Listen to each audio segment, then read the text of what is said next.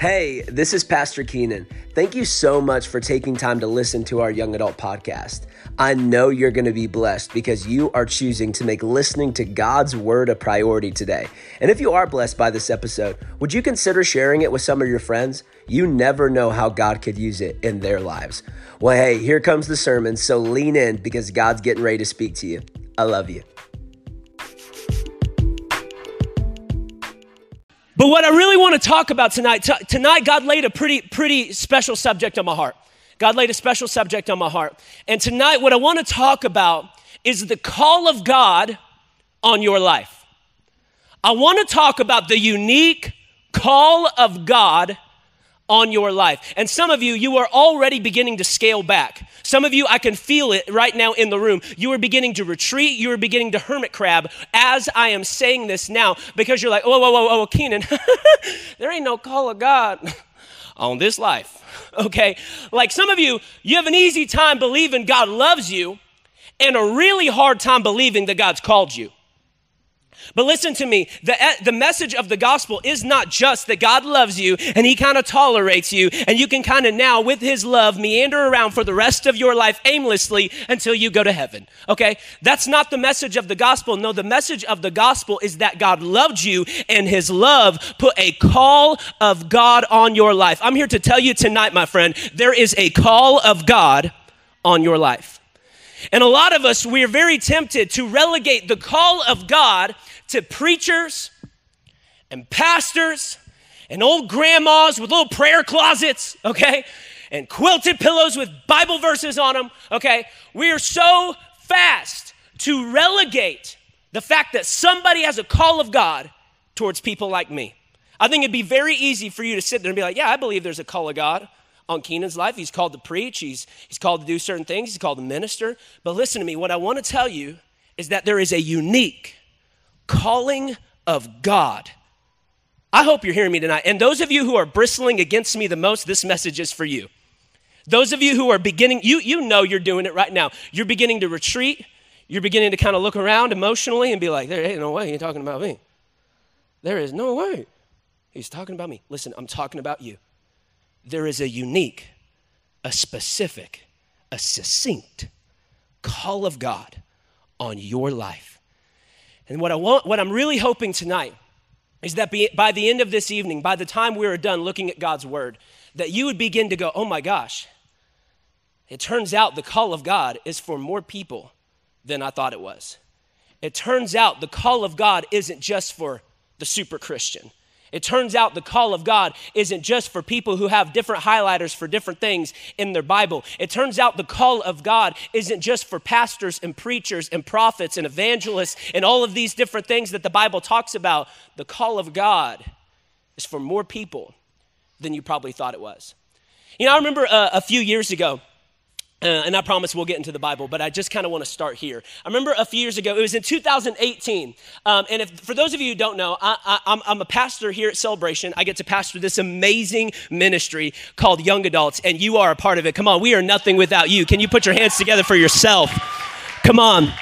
This family would be nothing if you weren't a part of it. It is so important. We love you so much. And so I have the unique privilege of getting to pastor this ministry, but I also have the privilege of getting to travel and preach, okay? So I don't just stand up on this stage. I get invited to other stages and get to stand up there and kind of preach. Honestly, a lot of the stuff that I preach to y'all, I end up hearing what it's doing in your life. I'm like, I'll go preach that there, okay? So you guys get to hear it first before anybody else. So I get to go preach, okay? So in 2018, at the very end, I got this speaking invitation to go do this. I was going to preach a tour in Africa, okay? There was this tour that was going to go through Africa. We were going to Kampala, Uganda, and they asked me, there was going to be two of us that were preaching on the tour, and they asked me that at the end of the day, at the night rally, if I would be one of the preachers who was going on the tour. It's this thing called Reaction Tour. And of course, like, I'm like, yes. Like, when somebody gives you an opportunity like that, even if your knees are talking, or not talking. If your knees are talking, I'm worried about you. But if your knees are knocking, okay, you say yes. If your knees are talking, they can say yes for you, okay? So I remember they were like, hey, we're going to go to Kampala, Uganda, all right? And so I'm like super jazzed, I'm super psyched. I've been overseas a few times, but I've never been to African soil. Like, this is gonna be legit. It's a tour, like that just sounds cool. Like, let's do it, all right? Reaction tour, here we come. And I remember the day finally comes and Joy and McKenna, who are sitting back in the back, come on, make some noise, ladies. They just so happened to be going to Africa at the exact same time. They had been doing missionary work there, and they were going back to Africa at the exact same time. So their parents wanted them to travel with me, okay, so I can make sure that nobody snatched them. Okay, we did not want some taken situation, okay? That was a lot of responsibility, by the way. That was a lot of responsibility. So we're sitting there, and Joy's dad is a pilot, Roy Zesh. He's a pilot. So he flies us from San Angelo in this private plane. Okay, I felt like a big-time preacher for a second. Okay, we got to fly in a private, I'm most of the time in the very back of the plane, and I'm on like the worst airline, okay? I still have to fly them, so I'm not gonna call them out because I don't wanna get sued, but I'm in the worst airlines, okay? But I got to fly this private plane. We go from San Angelo to Dallas, and all of a sudden we're boarding our next plane. And so we meet up with the tour crew, everybody that was there. I'm meeting them all for the first time. I'm like, yo, what's up? My name's Keenan. I'm one of the preachers. It's nice to meet you. We're getting ready to go to Africa, all right? Well, I find out that we have a stop on our way to Africa, and it's in Dubai, okay? Dubai was lit, all right? Anybody ever seen that video? That's the only part you can quote in church. Okay, so Dubai was lit, you know? So we sit there, and they're like, we're going to Dubai. And I'm like, no way, we're spending the night in Dubai? Like, this is sick. I heard it was lit, okay? And so let's do it. So we load the plane. We fly 16 and a half hours. You heard me correctly, 16.5 hours to Dubai, okay? We land in Dubai, all right? And they're like, all right, we're gonna overnight here. We're gonna go check into our hotel, and then we're gonna go do some stuff. We're gonna go peruse the city. I'm like, yo, sign me up. So we get up in the tour bus. We're sitting there, and we're seeing all the sights. Now, if you've never heard of Dubai, okay, I don't know what rock you just crawled out from under, all right? But we're so glad you made it to Young Adults. We're so glad you left your rock to come here, okay? So Dubai is this like futuristic city, okay? Very rich, there's lots of sheiks. It's in the UAE, the United Arab Emirates, like it's amazing, okay? The architecture, the way you and I drive past Hondas, they drive past supercars, okay? In their supercar, all right? This is crazy, okay? So they take us to downtown Dubai. We're sitting there, we're walking around, and they're like, hey, we're gonna show you the Burj Khalifa. I'm like, what's the Burj Khalifa? They're like, it's the tallest building in the world. I'm like, let's go, okay? So we walk up, and all of a sudden, there's the Burj Khalifa, and it's literally, no joke, you can look this up, Google will tell you, it's a mile tall. This building is 1 mile tall. So we're all like getting our photo ops. We're, you know, like the gram eats first, you know what I mean? Like the gram gets some pictures of us in front of the Burj Khalifa. We're sitting there all smiling and everything, and they're like, all right, if you turn to your left, we're gonna go to the mall. And not only, listen to this, not only does Dubai have the largest and tallest building in the world, they have the biggest mall in the world, okay? Which is how you know God called me on this trip, okay? Because your boy loves the mall. Like, even when I don't have money, I just still like going and watching other people spend money. I'm like, oh man, I imagine what that's like. That's great, you know? I love going to the mall. Like, it's great. Retail therapy is a thing, okay? So we go into the mall, and we're walking around. Mind you, we're in Dubai, okay? I'm in another country. And so we're walking around, and I'm like, oh my God. Like, this is amazing. Everything's so shiny. Everything's so clean. There's so many people. They're all so good looking. Like, what is this, okay? So the Twilight Zone. And we're walking around, and all of a sudden, there's like tier after tier after tier after tier in this mall. This mall is like literally like 6 stories tall. We're walking around. All of a sudden, we get into the middle of the mall. I'm not joking you. No word of a lie. They have an aquarium in the middle of the mall. Now, this aquarium is literally like 3 to 4 stories tall, okay? And it's in the middle of the mall. You walk by it. They have all of this foreign aquatic life, you know, swimming around in there.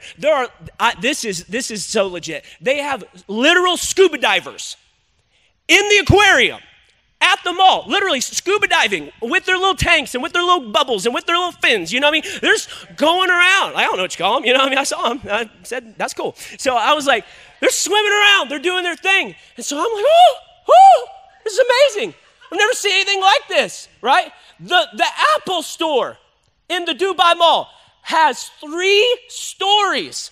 3 stories to the Apple store, and they have balconies that you can go. I'm like, yo, this stuff is expensive. Like, why would you take an Apple iPhone that you have not even paid for out on a balcony? But you can do it in Dubai, okay? If some demon possesses you, you can do that, okay? So we're sitting there. I'm in awe. Like, this is amazing. So we're walking around, and like, we do some shopping, and they're like, all right, Keenan, it's time for us to go back to the hotel. I'm like, okay, cool. So I'm jet lagged, you know, me and the girls, we're walking back with them. And we go, and we're going up and down these escalators. And all of a sudden, we're going, and I begin to smell something familiar. I'm like, what in the world is that? Like, I know that smell. It smells pretty good. And we're sitting there, and all of a sudden, we turn this corner, and we see something that we were totally taken by surprise to see. We walk up, and right before our eyes is Texas Roadhouse. We're in the middle. I had to like, wait, did I wake up from my dream? Like, what is this? Like, I was like, Texas Roadhouse? Like, what? Are we still doing? They have a Texas, a bona fide, legitimate. It's not a knockoff, okay? It's a legit Texas Roadhouse in the middle of the Dubai Mall. And so we're sitting there like a bunch of us on the tour from Texas. We're like high-fiving each other. We made it! You know what I mean? Like, we're sitting there like we had anything to do with it. And we're like going crazy. Texas Roadhouse. We're like taking pictures by it. It's crazy. And we're sitting there, and we're just like in awe over this. We had seen all this stuff. We're in awe, just staying at Texas Roadhouse. Wow. And I remember I leaned over to one of the dudes I had just met who was going to be on the tour. And I said, I guess Texas Roadhouse isn't just for Texans. I said, and I was like, I guess Texas Roadhouse isn't just for Texans. And what I'm hoping that you get tonight is that having a call of God on your life is not just for the people you walked in here thinking it was for. I'm really praying that tonight, as we begin to travel through the scriptures, as we begin to broaden our horizons, as we begin to see some new things and go to some places you've never been before, that all of a sudden, as your soul begins to be led there by God, you would look up and find, oh my gosh, it turns out having a call of God isn't just for the small little group of people I thought it was for. I thought having a call of God meant you had to be squeaky clean. I thought having a call of God meant you couldn't have a rap sheet. I thought having a call meant you couldn't have a drug abuse history. I thought having a call of God on your life meant you could never deal with pornography. I thought having a call of God on your life meant you could never have sex before marriage. I thought having a call on your life had to look like this. And I'm here to tell you, God calls the messy, God calls the broken, God calls the down and out. Because listen to me, God only calls people that he can get glory from their life.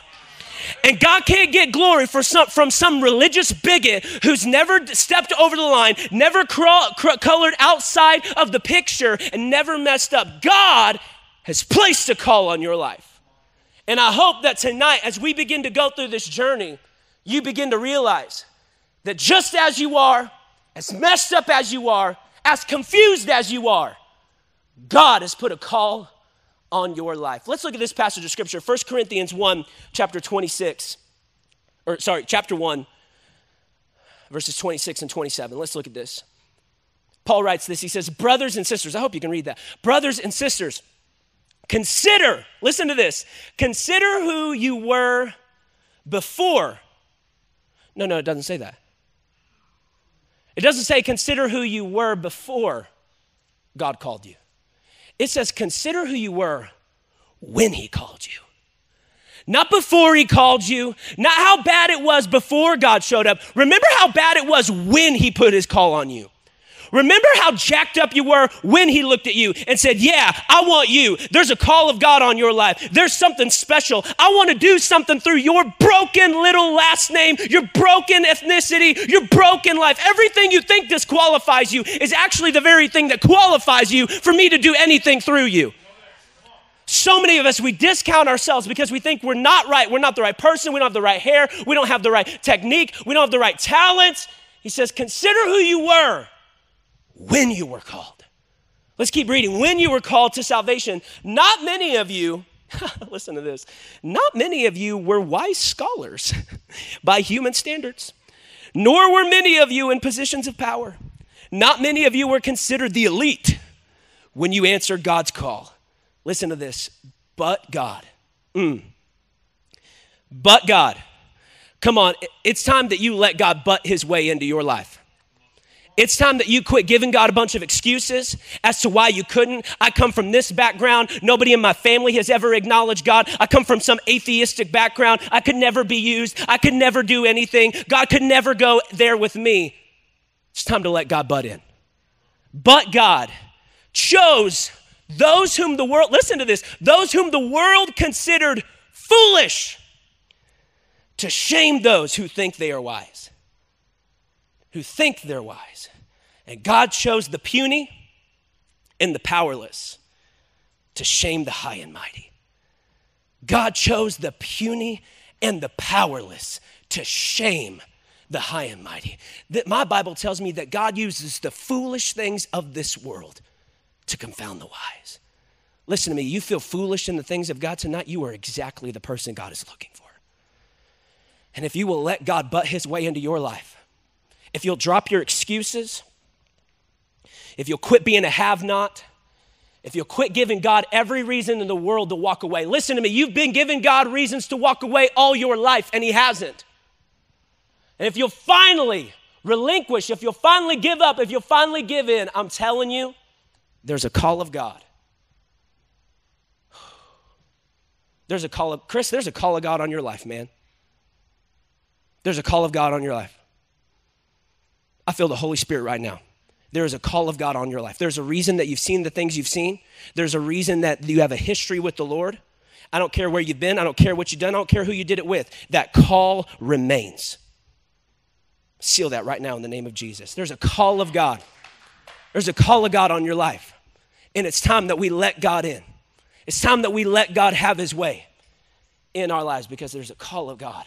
And tonight, as I was just beginning to get ready to speak this evening. I preached last Thursday, and then I preached Sunday. I preached a version of the message I preached last Thursday on Sunday. And if you're here last Thursday and you enjoyed the message, I highly encourage you to check out Sunday's version. I think it'll really bless you all over again. There's some nuances. There's some differences that I think the Holy Spirit gave me in between Thursday and Sunday that I think will bless you. So highly encourage you to check that out. But as I was getting ready to preach tonight, I just felt God lay this specific story on my heart. God took me back to my childhood. When I learned about this story, when I was told this story, when I read this story for the very first time, and God said, I want you to take our young adults all the way back to 1 Samuel chapter 3.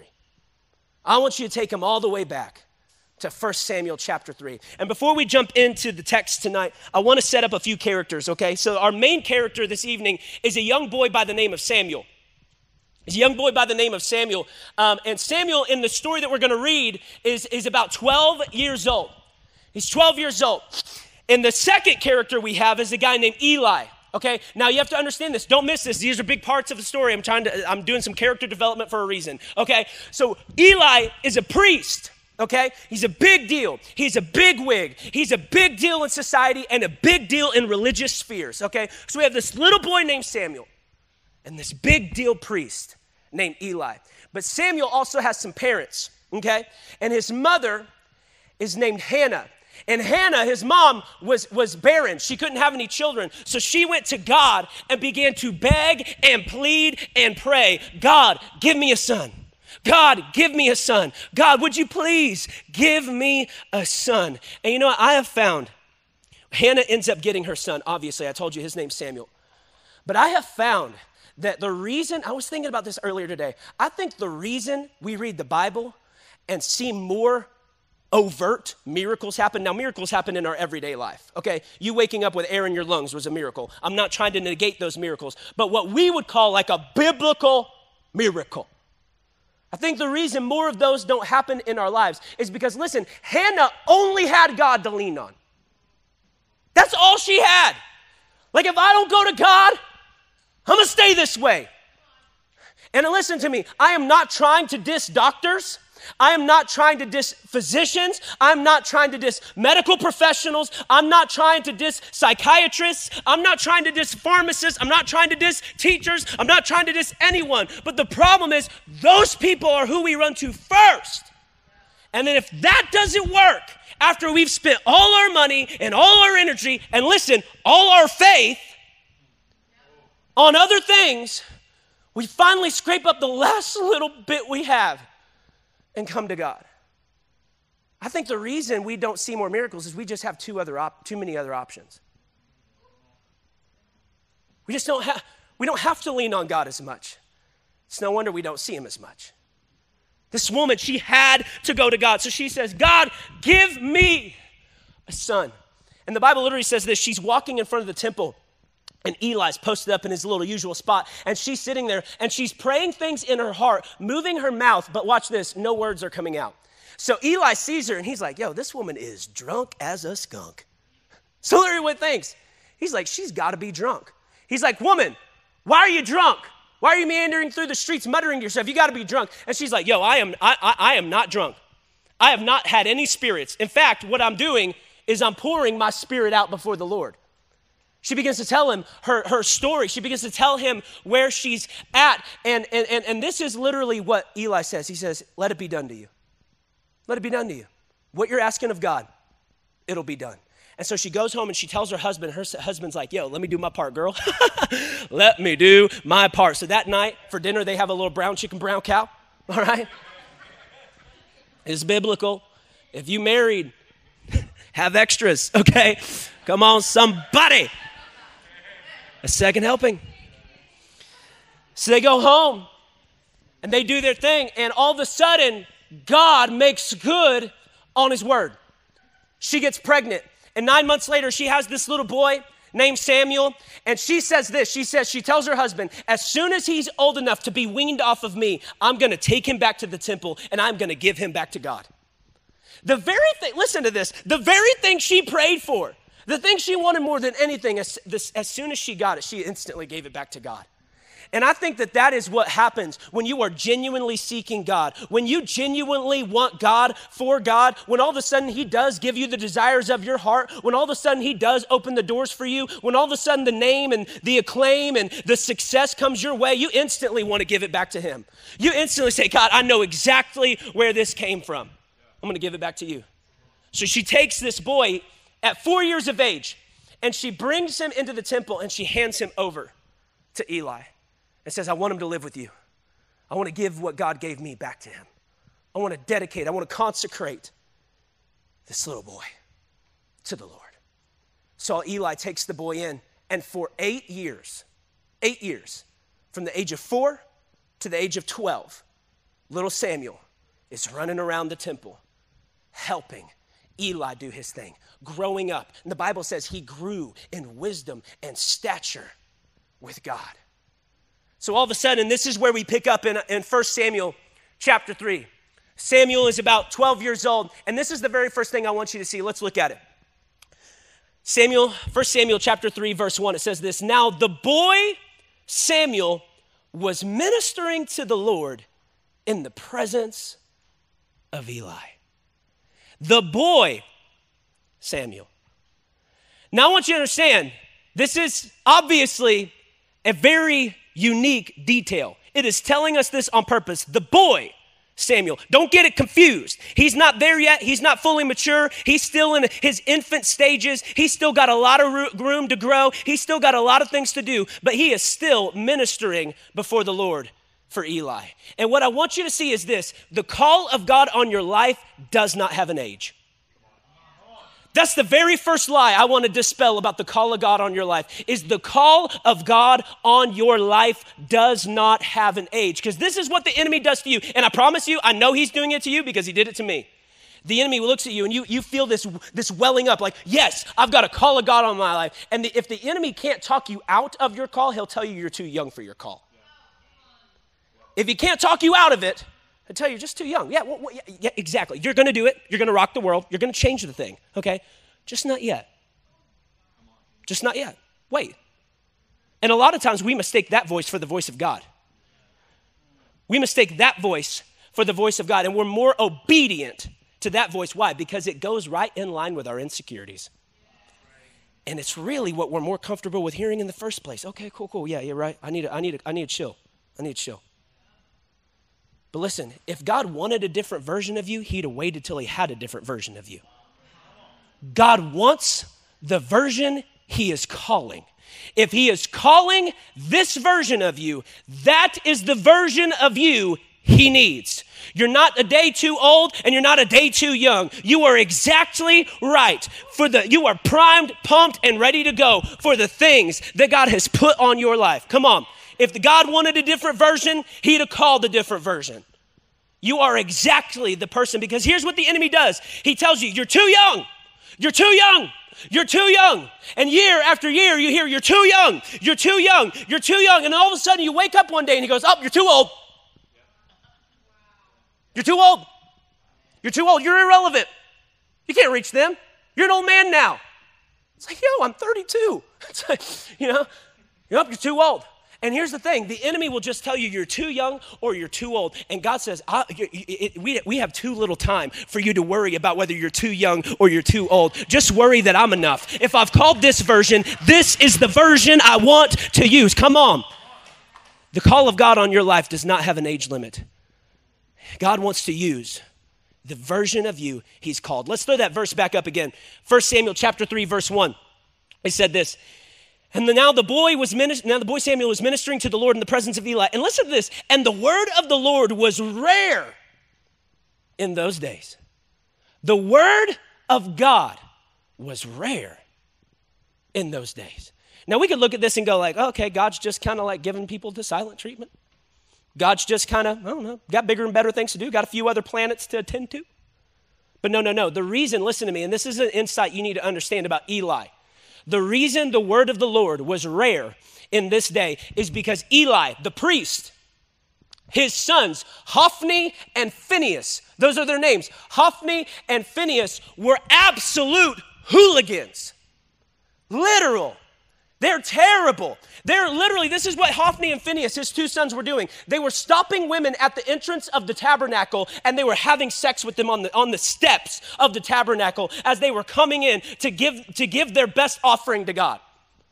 They were making them have sex with them. They were also beating up men who would show up at the foot of the tabernacle to offer sacrifice. And then on top of that, they're having sex with women in the temple of God. They're beating up people in the temple of God. And then to make things worse, when people come up with their offering, they force them to give them the best portion and give God what's ever left. They force them. They say, hey, I want that part. And they say, no, that part's for God. No, I don't care. Give me it. I said I want it. My dad's the high priest. You better give it to me. All of a sudden, they have completely ripped God off the throne of their heart and taken a seat themselves. And this right here is why the word of the Lord was rare. Because listen to this, Eli knew about it and didn't do anything. Eli knew this was going on. He knew his two sons were going around doing this stuff. He just did the whole, boys will be boys. And listen to me, that right there is a disgrace. That thought that boys will be boys as an excuse to mistreat, marginalize, and abuse anyone, especially women, is demonic. Can I just denounce that thought right now? It's demonic. It is straight from the pit of hell. You can control yourself, sir. You can ask permission. You can love her as Christ loved the church, so much so that he gave himself up for her. Not just that he waited. He gave himself up. Come on, man. This notion that we're just going to sow. If you're just busy sowing your wild oats, what do you think you're going to reap? I just got to sow my wild oats. I just got to get it out of my system. Oh, my God. Despicable. It's demonic. It's time we call it out. So Eli knows this is going on, and he doesn't do anything. And so all of a sudden, the word of the Lord becomes rare in that day. And listen to me, what I want you to see is this. Whatever you turn to, you turn up. Whatever you turn to, you turn up. And whatever you turn down, you turn down. It's not that God's not talking. It's that you've gotten so good at turning the volume down. You ever notice how, like, as soon as you find that little pet sin of yours, it eats you alive? And you feel so convicted. Now, there's a difference between condemnation and conviction. Condemnation pushes you further away from God. Conviction tells you that God's come close and he's done something new in you, so therefore that is beneath you now. Conviction pushes you closer to God, and you know that you had that real strong sense of conviction, but then you did it again and again and again and again and again and again and again and again, and now all of a sudden you can do it and it doesn't even hurt. Now all of a sudden when you do it, it doesn't feel wrong, it feels right. It's not that God's changed his mind, it's because you have become an expert through muscle memory of turning the voice of God down. Just turn it down.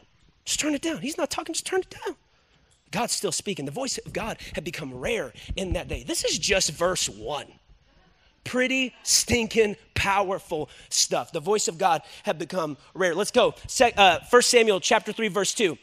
At that time, Eli, whose eyesight had begun to grow dim, so much so that he could not see, was lying down in his own place. And the lamp of God had not yet gone out. Listen to this. And Samuel was lying down in the temple of the Lord where the ark of God was. So as I told you, listen to this, don't miss this. Samuel was brought into the house of God at 4 years of age. We have now sped up. We have done a time lapse all the way until now he's 12 years old when we're reading this story. 8 years he's been in the tabernacle. 8 years he's been in the house of God. 8 years he's been serving. 8 years he's been evidently sleeping next to the Ark of the Covenant. And if you're unfamiliar with what the Ark of the Covenant is, the Ark of the Covenant was literally the resting place for the presence of God. It was the place God resided before Jesus came onto the earth. And now you and I, because of his finished work on the cross, are the Ark of the Covenant. We don't got to go to a certain place. We don't got to go to a temple. We don't got to go to some man. We can go straight to God because of Jesus. But it was not so in this day. And evidently, 8 years, Samuel has been in this place, in the church, serving, even sleep. Listen to this, sleeping next to the Ark of the Covenant. And I want you to read verse 7. I know this comes later, but I think it's applicable to now. Verse 7 says this, now Samuel did not yet know the Lord, and the word of the Lord had not been revealed to him. Samuel did not yet know the Lord.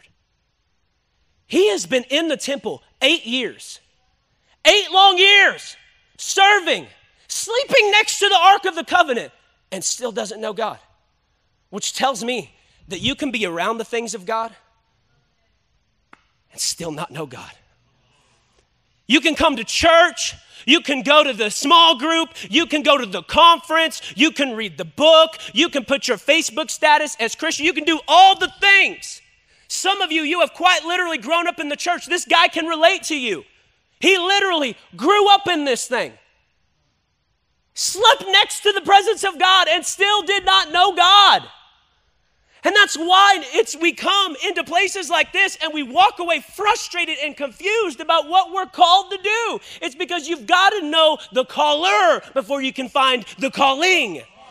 You got to know the one calling you before you ever find out what he's called you to do. And I'm telling you, you will never do anything that you do not absolutely need to lean on the hand of God for. It's time to get to know him. You can be around the things of God and still not know God.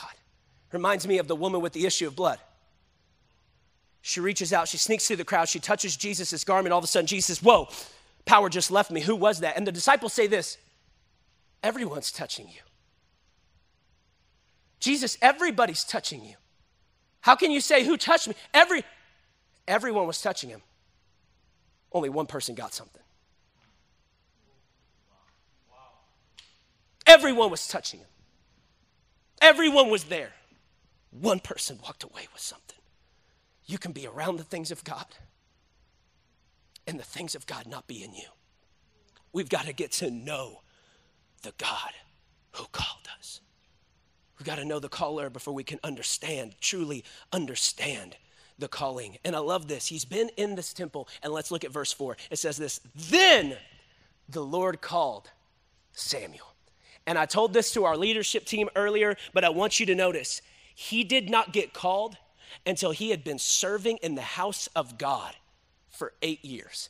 And what I want you to understand is just because you don't have your calling yet, just because you don't know what it is God's called you to do yet, doesn't mean it's time to turn tail and run. Doesn't mean it's time to check out. Doesn't mean it's time to say sayonara to the things of God. No, if you keep showing up, if you keep saying, God, I'm going to make you a priority. God, you are on the throne of my life. Keep showing up. Keep opening your heart. Keep saying yes to the things of God. And I promise you that same call will come to you. He showed up for 8 years. It's easy to get so insecure off everyone else's highlight reel when you're just staring at your behind the scenes. But he served for 8 years, and God finally called his name. So all of a sudden, let's look at this. He says, Samuel. And then Samuel says this. Let's throw verses 4 and 5. It says this, Samuel says this, Here I am, and this looks to be going pretty well. And then Samuel does this. He gets up and he ran to Eli. Samuel gets up. God has called him. This was the literal audible voice of God coming to Samuel in this moment. God calls him, Samuel. I don't know if it sounded like that. But all of a sudden he calls Samuel, and Samuel gets up out of his bed and he runs to Eli. Notice what he did. He mistook the voice of God for something else. Because guess what? The voice of God ended up being more familiar than he thought it would be. And sometimes the voice of God does not sound like what you think it will sound like. And you will chalk it up. Oh, that's just me. Oh, that's just my internal dad talking to me. Oh, that's just, no, God uses the voice of people you're actually going to listen to.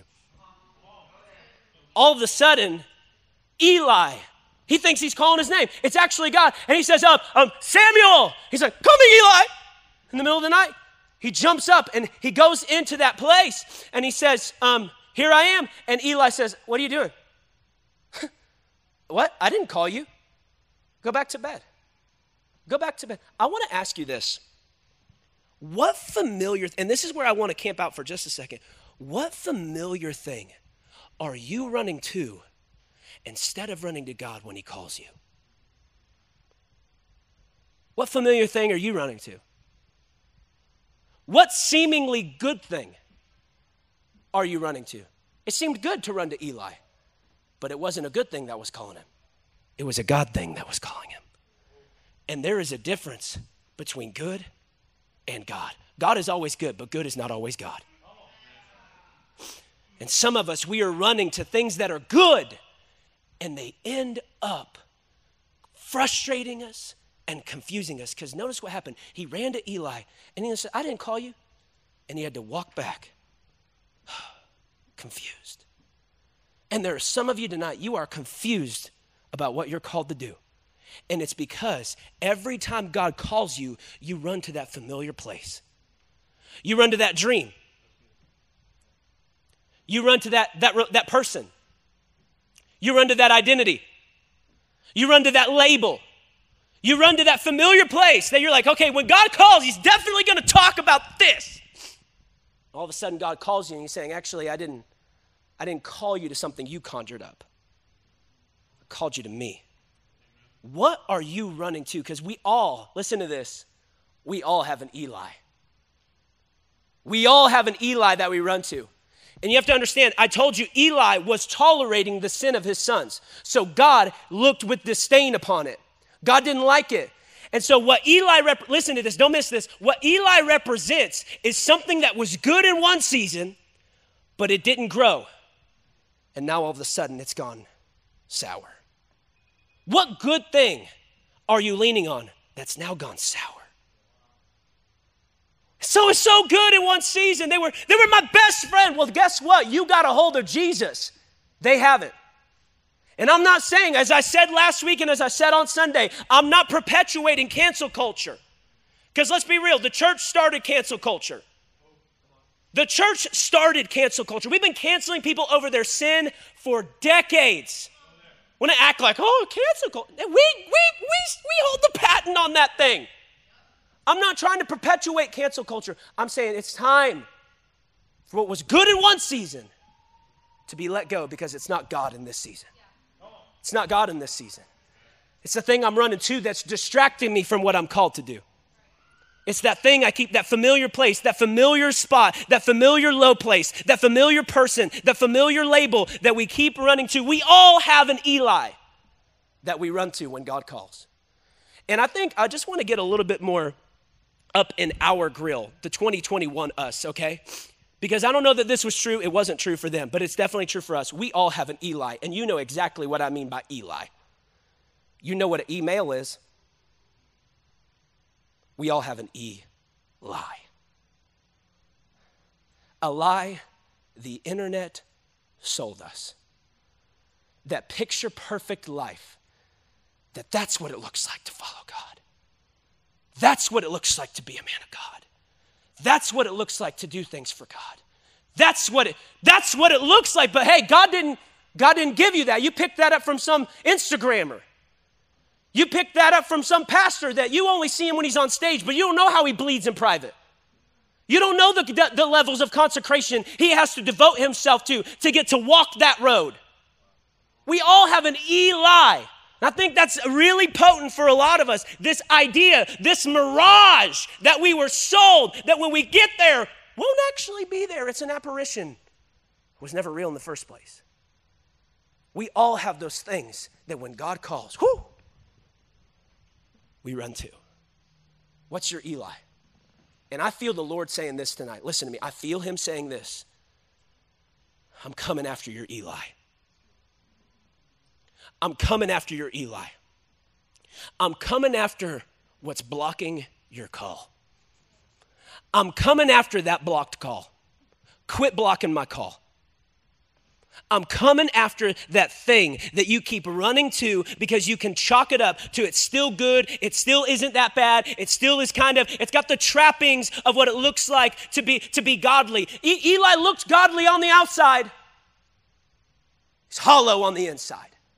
And God sees the heart. What is your Eli? And what I want you to notice is all of a sudden, Eli tells Samuel, he says, hey, listen, we're winding the plane down, I promise. He says, I didn't call you. And he goes back. And what I want you to see is this. God called again. What I want to tell you tonight is if you've been ignoring, if you've been blocking, if you've been sidebarring the call of God on your life, it is not time to despair. God's calling again. He calls again. He calls again and again and again. And what I want you to see is that even Samuel, listen to me, Samuel would one day grow up to be a major mouthpiece of God. You know what person that he saw the call of God on one day? A little boy named David. Samuel is the prophet who grows up to recognize the hand of God on the life of a little shepherd boy named David. And guess who Jesus is? He's the son of David. Jesus, our Savior, came through the lineage that this guy had a prophetic unction to see. And even he got it wrong the first time. Even he got it wrong the first time. And guess what? He got it wrong the second time because he lays back in bed and God calls again, Samuel. And he runs back to Eli. He says, you called me. He said, no, I didn't call you. I didn't call you. Go lay back down. And he goes, okay. He lays back down. Churches are creepy at night. I get it. You know what I mean? Like, he lays down, and all of a sudden, Samuel, Eli. And he runs over to Eli a third time. He says, Eli, you called me. Eli says, dude, I didn't call you. What in the world? And all of a sudden, in this third time, Eli has this recognition. He says, wait, I think this is God calling you, young man. And listen to me. Even though Eli wasn't perfect, God was still able to use him to give him some good advice. Listen to me. The imperfect people in your life can still come and leak a little bit of God on you. Don't ever count anyone out. Don't ever count like somebody, God can't use somebody. God used Balaam's donkey.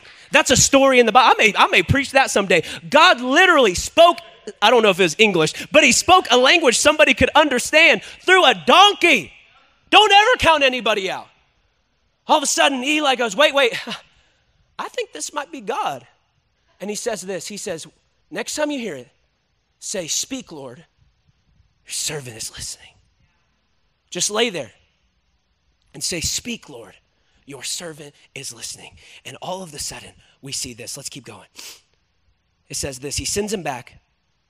In 1 Samuel chapter 3, verses 9 through 10. If I can have somebody come and play quietly on the keys, that would be awesome. Make me sound spiritual. 1 Samuel chapter 3, verses 9 through 10. Look, let's look at it. Let's throw it up. Therefore, Eli said to Samuel, listen to this. Go, lie down, and if he calls you, you shall say, "Speak, Lord. Your servant hears." Can I just dispel the idea to you that God is looking for anything else except an open ear? Some of you, you think you have to know what God's going to say when he speaks. No, you don't. God is looking tonight for the very same thing you gave me. None of you walked in here knowing what I was going to talk about. But you said, "Hey, even though I don't know, I'm coming with an open ear. I want to hear what you have." You didn't know what God was going to speak. You don't have to know what God is going to say. Position yourself to hear him say it. So all of a sudden he says, "Speak." He says, "Say this, 'Speak, Lord, your servant hears.'" And so get this. So Samuel went and lay down in his place. He laid down in his place. And the Lord came and stood, calling as he did the other times, "Samuel, Samuel." And Samuel said, "Speak, for your servant hears."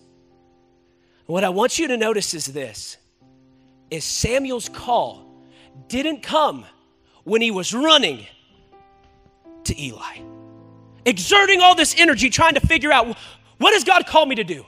Where is that coming from? What does it look like? What is it going to look like in 10 years? Where's it going to come from? Running to all the wrong things. His call didn't come when he ran. His call came when he laid down. His call came out of rest. And what I want you to understand tonight is the call of God on your life is not going to come out of working your worried little fingers to the bone trying to figure it out. It comes when we get into this place of rest and we say, "God, I have no idea what you want to do. I have no idea what you're going to say. I have no idea how you could ever even use the likes of me, but I'm going to trust that if I'll just lay down my life, if I'll just put myself aside, if I'll put my insecurities away, I'll begin to hear what you've got for me." It comes from a place of rest, not from a place of restlessness. Some of you, you are so restless when it comes to the call of God on your life. So busy trying to figure it out. So busy trying to figure it. So busy trying to navigate it. So busy trying to just squeeze every little drop out. And God says, no, that's not how I call people. I call people out of rest. And notice, this is so good. It said, Samuel laid down. And God stood up. Notice it. Look, let's throw it back up. It says, so Samuel went and laid down in his place, and the Lord came and stood up. Can I tell you right now that when you lay down, God stands up. When you lay down, when you finally quit, when you finally understand that the battle is not yours, that it's not by might nor by power, but it's by my spirit, says the Lord, all of a sudden, God begins to stand up. When you lay down, God begins to stand up. And I'm here to tell you, lay down. Sometimes it takes more faith to lay down than it does to run around. We'd rather run around. I'd rather run. I'd rather do it. I'd rather grind. Let me grind, God. And God says, you know how to grind, but you don't know how to lay. If you grind, you get the glory. If you lay, I get the glory. Lay down. Lay down. And it's crazy that all of a sudden he begins to lay down. And God says this, I know I'm going a little long, but this is important. This is the rest of your life we're talking about. And he says this, God begins to talk to him. And you would expect that God would talk to him about Samuel. You expect God would say, here's what you're going to do, Samuel. You're going to do these great and mighty things. You're going to vanquish foes. You're going to deliver the word of the Lord. There'll be a little shepherd boy, and you'll anoint him with oil, and he will slay Goliath, and he'll set my people free. And one day, the Savior of the world. But no. God doesn't even first talk to Samuel about what Samuel's going to do. God says, here's what I'm going to do. And then he says this, I'm going to get rid of Eli.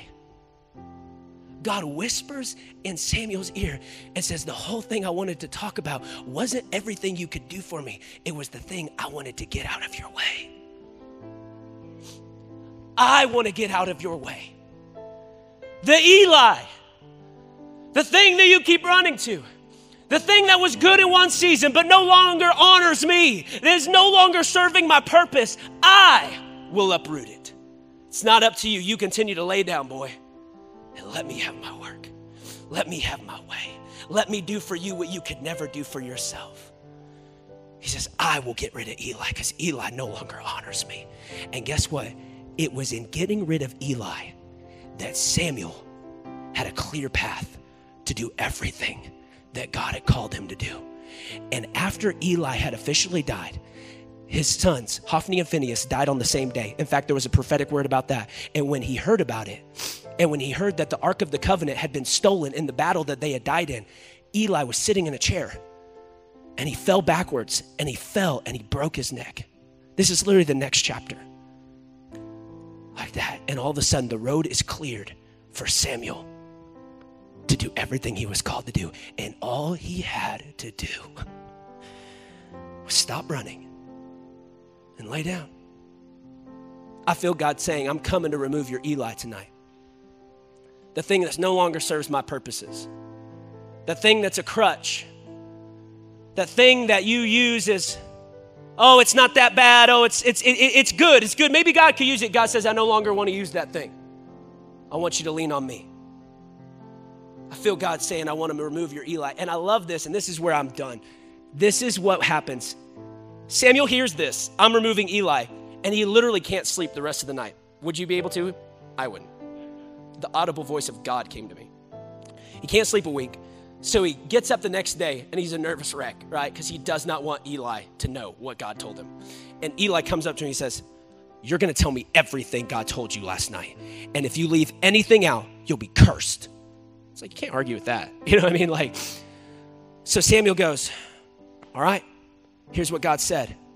And he literally tells him exactly what the Lord told him, verbatim, exactly what's going to happen to him. And this is what Eli responds. 1 Samuel 3, 18, it says this. So Samuel told him everything and hid nothing from him. And Eli said, it is the Lord. Let him do what seems good to him. Listen to me. The reason I showed you that is because when you finally start telling your Eli what God told you about your Eli can't argue with God. Your Eli can't go, no, I'm sticking around. No, you can't get rid of me. Even Eli's got to go. He's God. If he's removing me, he's removing me. I'm here to tell you there is nothing in your life God can't remove. There is nothing in your life so obstinate that God cannot uproot that thing. There is no place, there is no lie, there is no identity. There is nothing in your life that you continue to run through that God cannot remove. And it's time that when those things begin to call, when those things begin to call you back, when those things begin to trap you again, you stare it down in the face and you get some faith, you get some guts on the inside of you and you say, here's what God said about you. And you'll be surprised. That thing will say, he's the Lord. What can I do to stop him? Let him do what seems good to him. Let God remove your Eli tonight. There's a call of God on your life. And the very first step in stepping into the call of God on your life is getting rid of that plan B. Getting rid of that thing that you keep running to instead of God. And with every head bowed and every eye closed right now, just out of privacy and concentration, that's you tonight, if you would say, Keenan, you're talking to me. I need God to remove my Eli. That lie I've believed, that filter I look at myself through. I am the puny.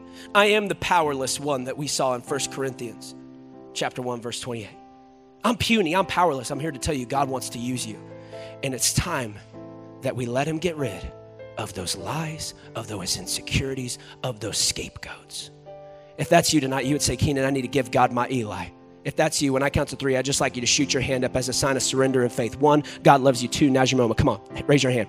Raise your hand. Hands going up. Lift them high to heaven. Come on. Don't back down now. Give it to God. Come on. You know exactly what he's putting his finger on. You know exactly what it is. You know that ship that you've kept on the dock just in case things don't go well, you can get out. And it's time for God to burn the ships. It's time for God to burn the ships. God wants to burn the ship tonight. God's removing the Eli. I'm going to pray for you. Heavenly Father, Lord, I just thank you for every hand that is raised to heaven, because that hand represents a heart that is just given something over to you. Lord, I pray that you'd begin to move in and you'd begin to do for them what they cannot do for themselves. Those plan Bs, those scapegoats, those alternate routes, those distractions. Lord, I thank you that right now you begin to snatch them away. Lord, it's up to you. We can't do it.